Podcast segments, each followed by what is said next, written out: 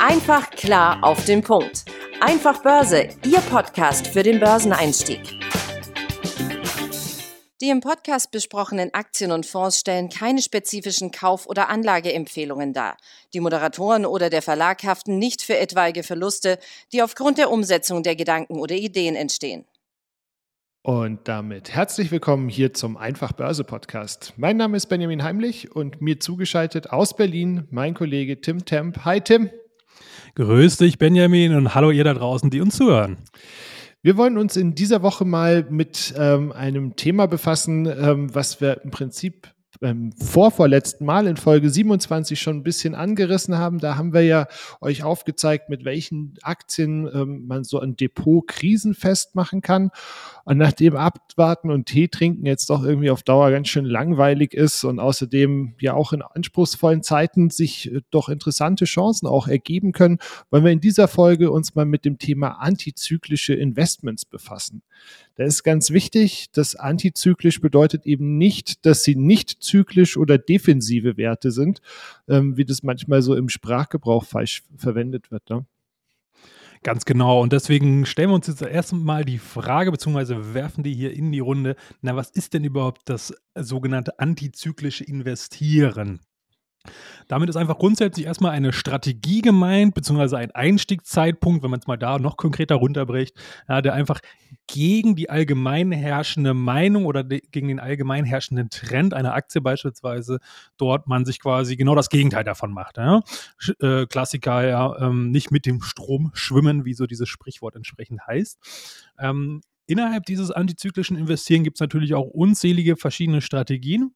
Wir wollen uns heute mal auf den Klassiker ähm, hier konzentrieren, äh, über die sogenannte Value-Strategie, also wo es halt darum geht, ja, ähm, qualitativ hochwertige Unternehmen, ja, die solide Geschäftsmodelle haben entsprechend, ja, und im besten Fall auch immer quasi laufen oder zumindest über sehr lange Zeiträume, also mehrere Jahre oder Jahrzehnte entsprechend funktioniert haben.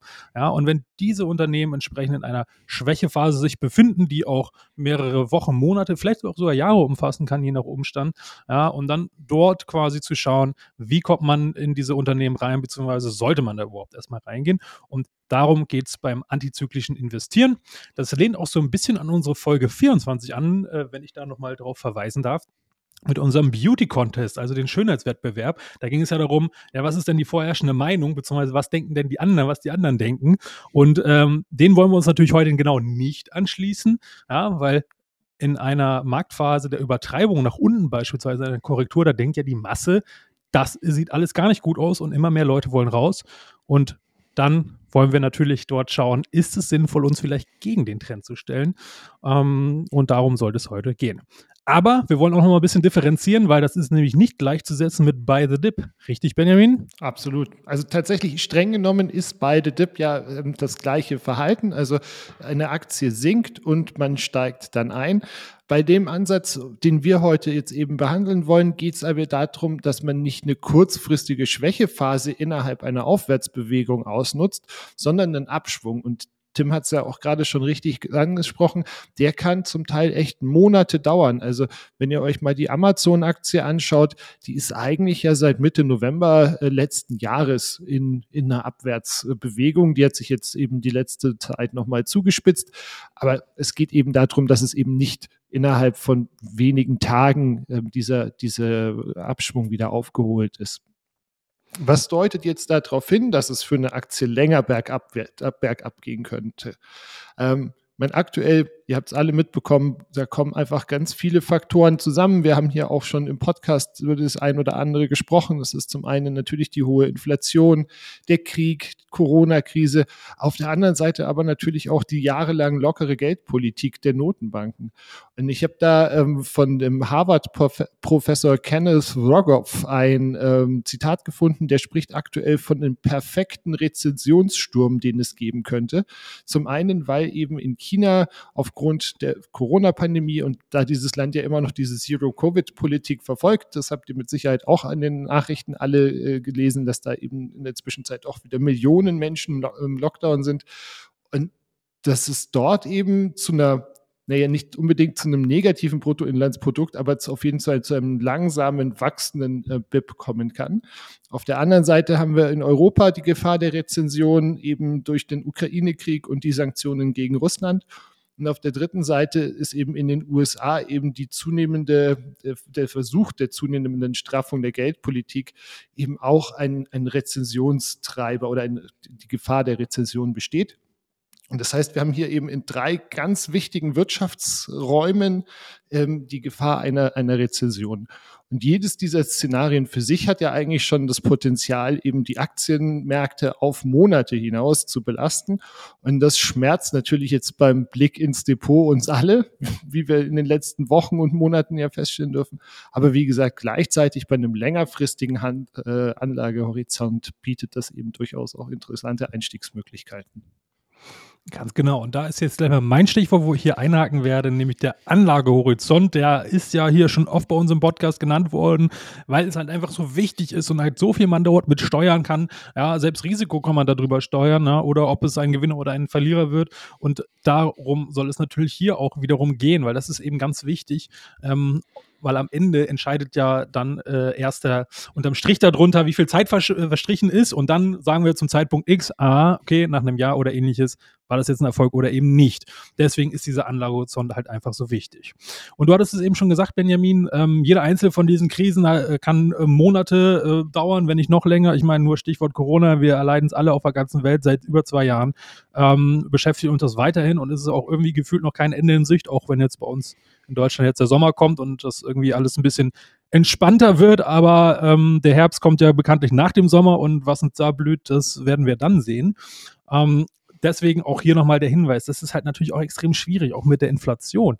Wir haben es gesehen bei der Notenbank, ja sowohl die amerikanische als auch die europäische hatten ähm, noch vor Monaten gesagt, ja, Inflation ist nur vorübergehend, kein Problem zur Sorge und so weiter. Und auf einmal rudern sie komplett um und übertreiben schon wieder fast in die andere Richtung, ja, noch straffer, noch schneller Zinsen erhöhen und so weiter.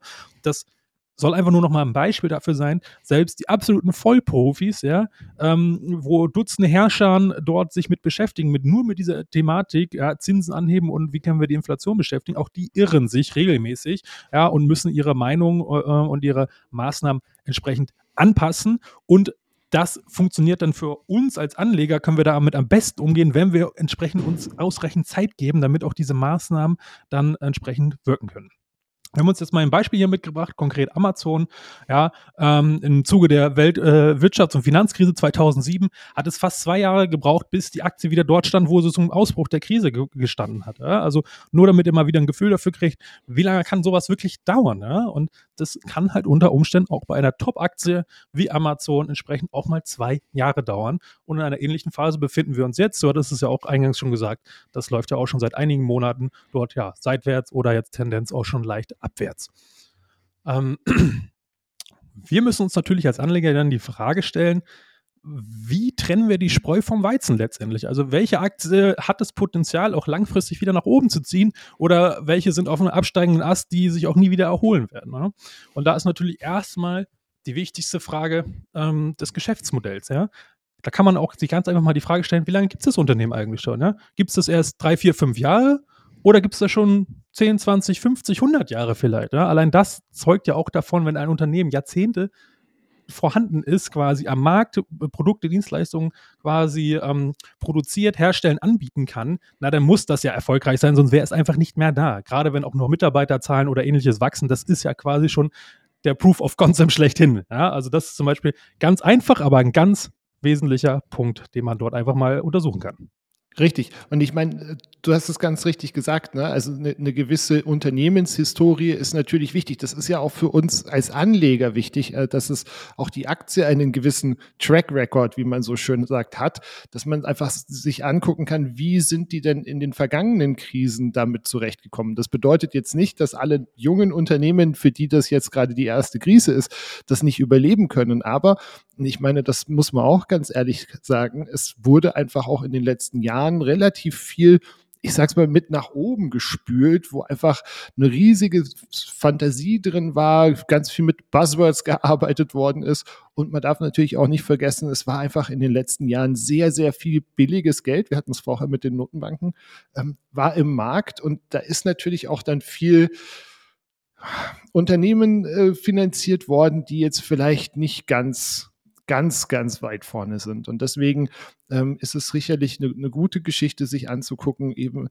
wir werden jetzt hier im, im Gespräch Amazon immer mal wiederbringen, weil die einfach so wunderbar schon einige Krisen durchgemacht haben und, äh, glaube ich, ein ganz gutes Beispiel dafür sind, die sich auch mit dem technologischen Fortschritt immer wieder neu erfunden haben. Ja, ganz genau. Und dann stellt sich natürlich für uns als Anleger die praktische Frage, ja, wie finden wir denn solche Unternehmen? Da ist natürlich auch erstmal diese Zukunftsperspektive. Also ne, ich hatte ja eingangs das Beispiel nach hinten gerichtet, ja, wie lange gibt es sie schon? Man kann das natürlich auch nach vorne machen. Ne? Was für Zukunftsperspektiven hat die Branche, hat das Unternehmen an sich? Ähm, und dort kann man sich ja auch mit logischem Menschenverstand einfach mal rangehen. Ja, ein E-Commerce-Unternehmen, was irgendwas mit Internettechnologie zu tun hat, sei es ein Online-Shop, sei es Marketing, sei es äh, Suchmaschinen oder irgendwas. Ja? Das wird sehr wahrscheinlich natürlich auch in äh, 5, 10, 15 oder 20 Jahren noch eine Rolle spielen, vielleicht sogar noch eine viel größere, als das heute der Fall ist. Ja. Gleichzeitig anderes Beispiel, Automobilzulieferer. Ja. Natürlich werden wir uns in Zukunft auch irgendwie ein Bedürfnis nach Mobilität haben, weil Menschen wollen immer von A nach B und zurück und hin und her kommen. Nur ob es unbedingt der Verbrenner ist äh, mit dem Big Block V8 äh, Magnum Turbo, äh, weißt du nicht, mit 20 Liter Verbrauch, so, so ein klassischer amerikanischer Cruiser, ja, eher wahrscheinlich nicht. Ja, entweder weil die Leute nicht mehr nachfragen oder weil sie schlicht nicht mehr bezahlen können, weil der Sprit so teuer geworden ist. Also da auch schon mal wieder der Hinweis, logischer Menschenverstand, einfach mal kurz überlegen, ne, wo, äh, in was für einer Branche ist dieses Unternehmen. Da kann man schon sehr viel ausschließen oder sich allein schon äh, langhangeln und dort ist man oft auf der richtigen Seite, ohne dass man dort der, der absolute Branchenprofi äh, ist. Ja, ähm, das vielleicht auch nochmal als Hinweis dazu. Jo, und wenn wir dann eine Branche gefunden haben, von der wir sagen, Mensch, wir glauben daran, dass die eben auch nach dieser Krise, die jetzt vor uns liegt oder auch nach der übernächsten Krise, dass die noch am Markt sind, dann ist es eben wichtig, sich das Unternehmen anzuschauen. Also da kommen dann eben ganz die, die ganz klassischen Fundamentaldaten zum Tragen. Da braucht ihr nicht anfangen mit Charttechnik, worüber wir hier ja auch schon gesprochen haben. Das ist sicherlich in, in manchen Marktphasen ein sehr gutes Tool ist, und auch hier jetzt natürlich irgendwo eine Rolle spielt, aber da ist es tatsächlich jetzt einfach wichtig, eben substanziell gute Unternehmen zu finden. Ähm, da könnt ihr da euch dann eben verschiedene Kennzahlen angucken. Also zum einen das sogenannte KGV, also das Kurs-Gewinn-Verhältnis, das KCV, das Kurs-Cashflow-Verhältnis, das KUV, also das Kurs-Umsatz-Verhältnis oder eben das Kurs-Buchwert-Verhältnis.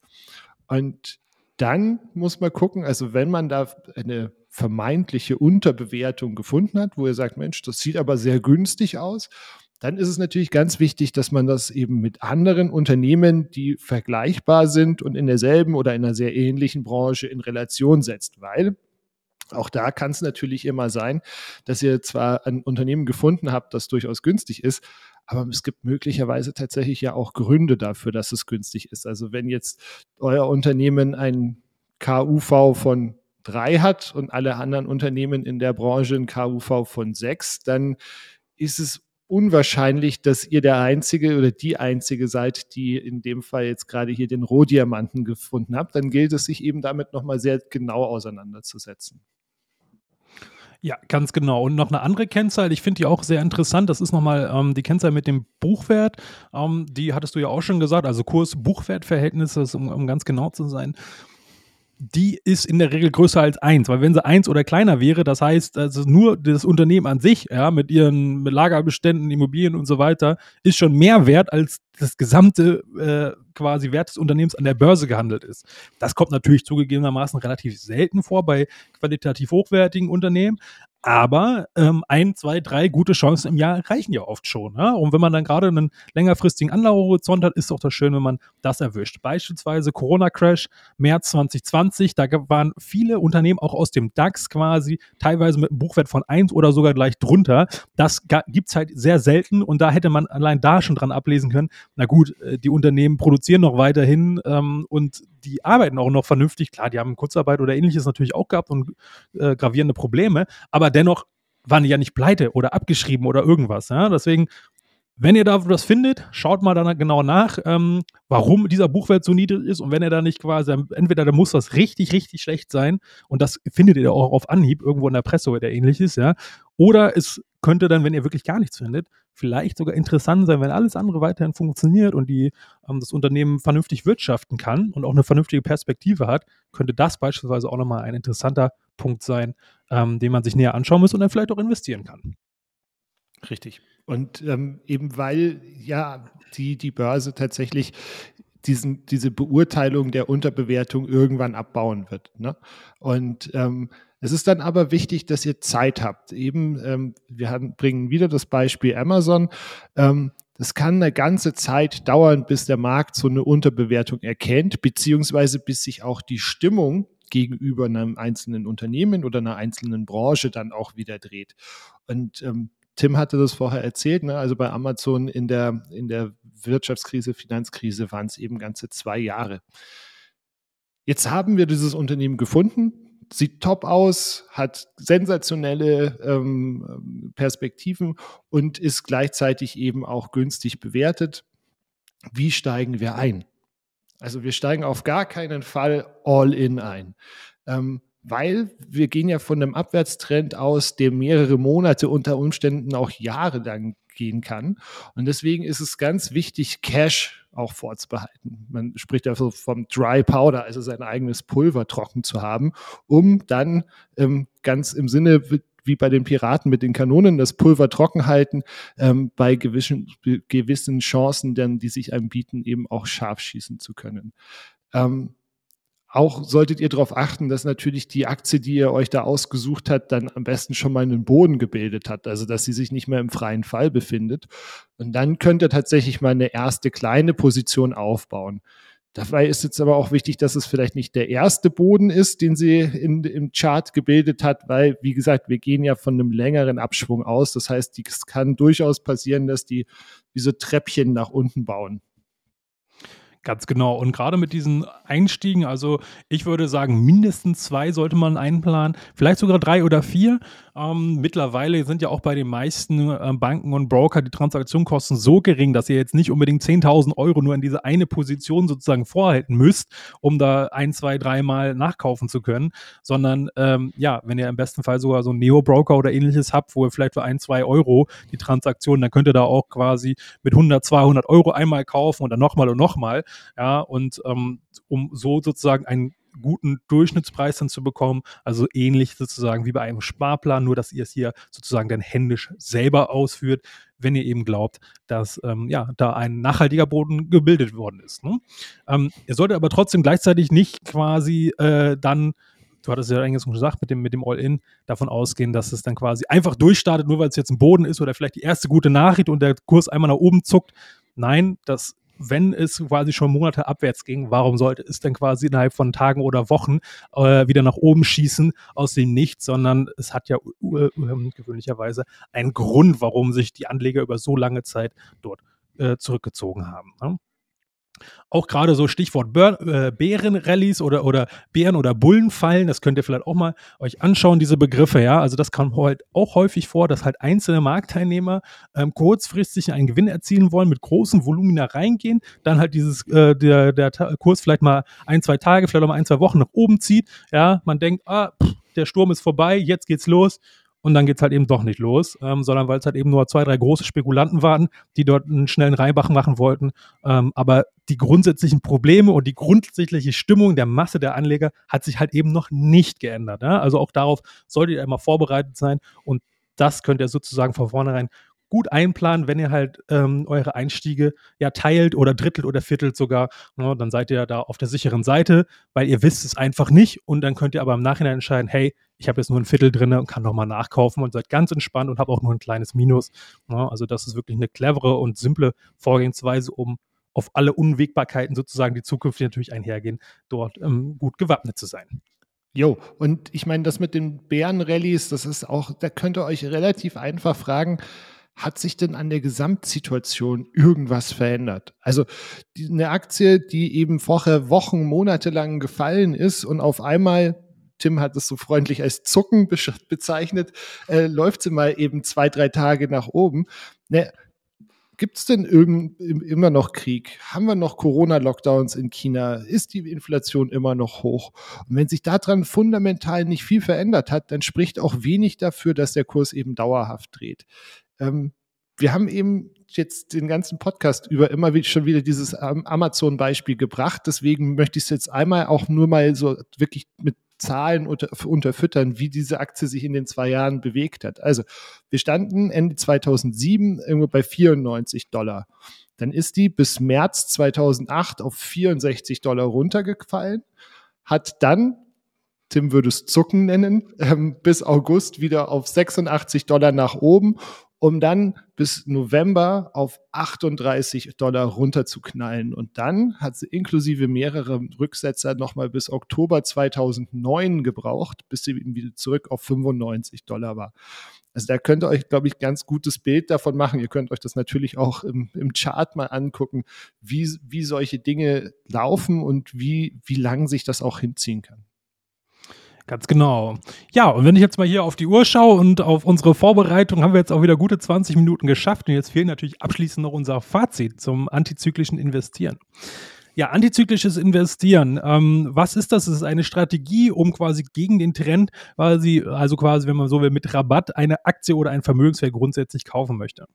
Ähm, Buy the Dip ist noch so ein anderer Begriff. Das ist jetzt mit unserer Art, von unserem Verständnis jetzt nicht gleichzusetzen, weil beide Dip ja eher quasi in einer schnellen Aufwärtsbewegung den schnellen Abverkauf und dann sofort wieder rein, sondern bei uns gibt es wirklich um längerfristige, also wir reden hier von Wochen, Monate, vielleicht sogar Jahre, Seitwärtsphasen, Abwärtsphasen, ja, weil sich einfach grundsätzlich ein Problem in der Branche, in dem gesamten wirtschaftlichen Gefüge oder ähnliches, globale Krisen entsprechend dort ereignen und dort quasi zu schauen, wann gibt es dort eine Besserung, um dann äh, möglichst frühzeitig in den längerfristigen Erholungstrend wieder einzusteigen. Das meint antizyklisches Investieren nach unserem Verstand. Ja, also es geht darum, quasi diese Top-Unternehmen entsprechend auch zu filtern, ja, die auch quasi krisenresistent sind. Ja, die kriegen auch vielleicht ein blaues Auge weg, aber ähm, mittel- und langfristig können sie sich in der Regel davon erholen, wenn sie ein solides Geschäftsmodell haben. Ja, und wie ihr das findet, haben wir euch ja im Podcast erklärt. Da gibt es verschiedenste ähm, Gedanken, die man dort erstmal anführen kann und auch Kennzahlen und ähnliches. Ja, das könnt ihr ähm, dann entsprechend dort auch anwenden, um euch überhaupt erstmal ein Gefühl dafür zu kriegen, ob das Unternehmen überhaupt grundsätzlich geeignet ist und ob ein Zeitpunkt wirklich gut ist oder sinnvoll ist. Ja, wichtig dabei ist natürlich die Vorbereitung, die gute Vorbereitung mit den Punkten, die wir jetzt genannt haben, ja, und diverse Ergänzungen, wenn ihr das noch gerne mögt, natürlich, ähm, und natürlich entsprechende Geduld bei der Umsetzung mitbringen. Ja, entsprechend auch nicht all in einfach reingehen, sondern es hat einen Grund, warum es Wochen und Monate abwärts geht. Also dort auch klar, langsam den kleinen Zeh ins Wasser stecken, Stück für Stück vorgehen äh, und dort genau die Situation beobachten und analysieren und mit kühlem Kopf unterwegs sein. Das heißt auch natürlich zwangsläufig, wenn es denn weiter abgeht, äh, bergab geht, ne, nachdem ihr eingestiegen seid, dass ihr das auch akzeptiert und nicht dann quasi sofort die Flinte ins Korn schmeißt. Ja, auch wieder, weil es hat ja anscheinend einen Grund und die Masse ist träge. Das heißt, manche Anleger werden noch weiterhin nach Wochen und Monaten rausflüchten. Und wenn ihr es von eurem eigenen Verhalten vielleicht auch schon mal äh, bemerkt habt, die Menschen tendieren dazu, immer dann rauszugehen, wenn es am schlimmstmöglichen ist oder kurz bevor es wieder dreht, ja. Ähm, und äh, das wollt ihr euch natürlich dann nicht entgehen lassen. Ja? Deswegen dort auch macht euch bewusst, warum ihr das überhaupt gemacht habt und dass diese Strategie oder diese Art von Einstiegen oder Nachkaufen entsprechend Zeit und Geduld braucht ja, und nicht sofort innerhalb von ein paar Tagen oder Wochen dort den Turbo zünden wird. Exakt. Und jetzt haben wir so viel über Zyklen gesprochen, dass ich nochmal euch auch den ähm, Hinweis auf unsere Abo-Aktion geben möchte. Also äh, wenn ihr euch ein Jahresabo von ähm, Einfach Börse, egal ob gedruckt oder digital holt, schenken wir euch das kleine Buch der Börsenzyklen dazu. Heißt, für nur 50 Euro bekommt ihr zwölf Ausgaben Einfach Börse und das Buch. Das könnt ihr einfach auch nochmal nachschauen unter einfachbörse.com. Und ähm, ja, ich hoffe, ihr könnt mehr mitnehmen als bloß den Hinweis auf das Abo. Mir hat es wieder Spaß gemacht diese Woche, Tim. Ähm, vielen Dank für deine Zeit, für deinen Input und ich freue mich dann, wenn wir uns nächste Woche hier wieder hören. Ich sage auch vielen Dank für deine Zeit und Mühe, Ben. Und ich hoffe, ihr da draußen konntet etwas mitnehmen und freuen uns natürlich, wenn ihr nächste Woche auch wieder mit am Start seid. In diesem Sinne, gute Trades. Ciao. Einfach klar auf den Punkt Einfach Börse, Ihr Podcast für den Börseneinstieg.